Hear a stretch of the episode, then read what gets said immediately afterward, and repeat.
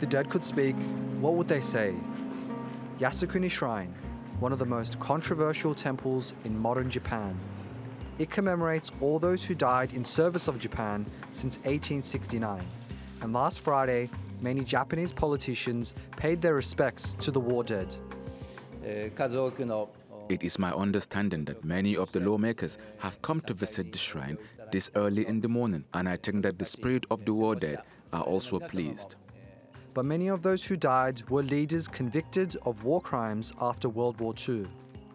South Korea views the shrine as a symbol of Japan's militarism. And three years ago, a South Korean court ruling demanded that the Japanese companies offer reparation for victims of forced labor during the war.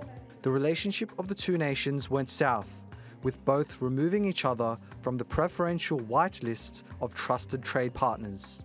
But last week, South Korea restored Japan's place on their list.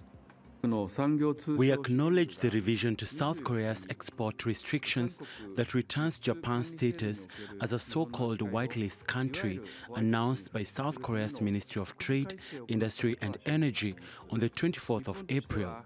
As far as Japan is concerned, based on the previous findings of the international framework, our export restrictions are implemented appropriately, but we welcome the Korean side acknowledging this. The move comes after heightened tensions in the region. One of the threats is North Korea, which recently tested the launch of its new intercontinental ballistic missile from its capital, Pyongyang. This was one of the main reasons for South Korean President Yoon Suk Yeol's visit to the US, pledging to strengthen deterrence against North Korea.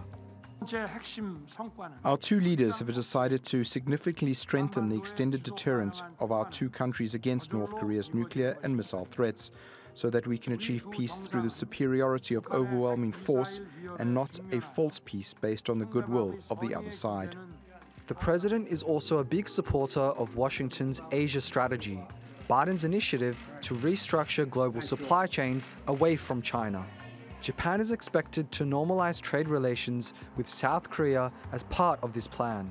But with such strong allegiances to their national history, will these two nations put their differences aside to combat the growing threats they see in the region?